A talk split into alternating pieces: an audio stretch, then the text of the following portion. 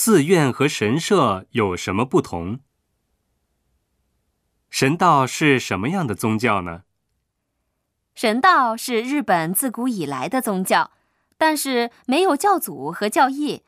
很久以前，日本人的祖先对太阳、大山和大海等大自然抱有敬畏和感谢之情，从这里演变成了民族宗教。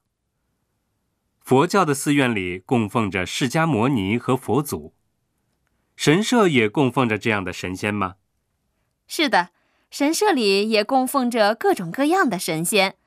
刚才带去的明治神宫供奉着明治天皇。接下来我们要去的东京塔里面也有神社呢，在那里供奉着最伟大的天照大神，他是位太阳神。还有什么其他的神仙吗？山、树木以及巨大的岩石等自然界之物都被尊为神仙。日本人的祖先认为万物皆有神灵。